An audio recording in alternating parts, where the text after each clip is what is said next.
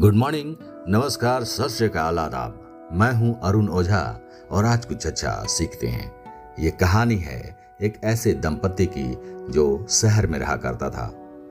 हर वर्ष गर्मी की छुट्टी में वो गाँव जाते थे। उनका एक बच्चा था। बच्चा अपने दादा दादी से मिलता था, फिर अपने गाँव में निकल लेता था। गाँव की मिट्टी उसे बड़ी प्यारी लगती थी। गाँव का बगीचा, गाँव की नदी, तितली उसे बड़ा आनंद देते थे। ऐसा हर वर्ष होता था। वो गाँव जाते थे दस बीस दिन वहाँ रहते थे और फिर लौट आते थे। ऐसा प्रति वर्ष चलता रहा। बालक थोड़ा बड़ा हो गया। एक दिन उसने अपने माता पिता से कहा कि अब मैं अकेला भी दादी के घर जा सकता हूँ। तो आप मुझे अकेले दादी के घर जाने दीजिए, क्योंकि अब मैं टेंथ क्लास में हूँ। माता पिता पहले तो राज़ी नहीं हुए, परंतु बालक ने जब ज़ोर दिया तो उसको सारी सावधानी समझाते हुए अनुमति दे दी। जाने का दिन भी आ गया। पिता बालक को छोड़ने स्टेशन पर गए। ट्रेन में उसको उसकी सीट पर बिठाया, फिर बाहर आकर खिड़की से उसे बात करने लगे। उसको सारी सावधानियाँ फिर से समझाई। कहा, रास्ते में किसी का दिया हुआ मत खाना। तुम अपने बर्थ पर ही बैठना। बाहर का पानी मत पीना। बालक ने कहा, पापा, अब मैं बच्चा थोड़ी हूँ। अब तो मैं बड़ा हो गया हूँ। आप बिल्कुल चिंता मत करो। ट्रेन को सिग्नल मिला, विशिल लगी।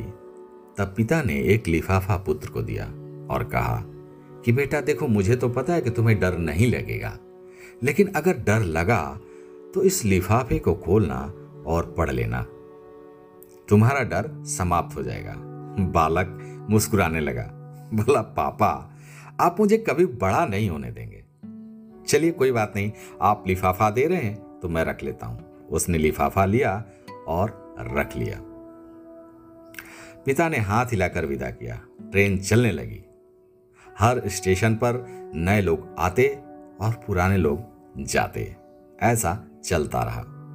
सबके साथ कोई ना कोई होता था। लेकिन बालक तो अकेला था।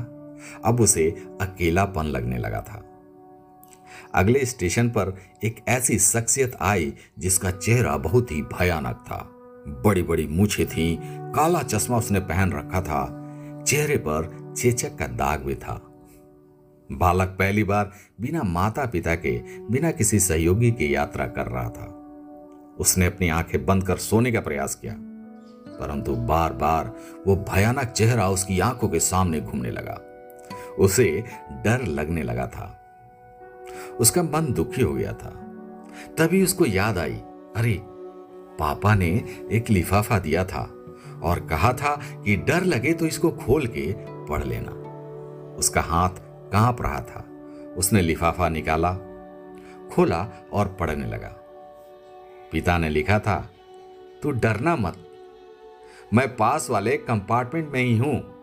मैं इसी गाड़ी में बैठा हूँ। बालक का चेहरा खिल उठा। सब डर समाप्त हो गया। दोस्तों, हमारा जीवन भी ऐसा ही होता है। जब भगवान ने हमको इस दुनिया में भेजा था, उस समय उन्होंने हमको भी एक पत्र दिया था, जिसमें यह लिखा था कि उदास मत होना। मैं हर पल, हर क्षण, हर जगह तुम्हारे साथ हूँ। पूरी यात्रा तुम्हारे साथ करूँगा। केवल तुम मुझे स्मरण रखते रहना। सच्चे मन से याद करना, मैं एक पल में आ जाऊँगा। मैं बगल वाले कंपार्टमेंट में हूँ। इसलिए चिंता मत करना, घबराना मत, हताश नहीं होना। चिंता करने से मानसिक और शारीरिक दोनों स्वस्थ प्रभावित होते हैं। परमात्मा पर, प्रभु पर, अपने इष्ट पर हर क्षण विश्वास रखें। वो हमेशा हमारे साथ है। हमारे अंतिम सांस तक वो हमारे साथ है। बस इसी एक एहसास को ही कायम रखने का प्रयास कीजिए। है ना? अपने पिता को हमेशा याद करिए। है ना? मुझे लगता है कि ये कहानी आपको बहुत कुछ सिखा के जा रही है। तो सीखते रहिए, मुस्कुराते रहिए और जीवन में आगे बढ़ते रहिए। धन्यवाद आप सभी का।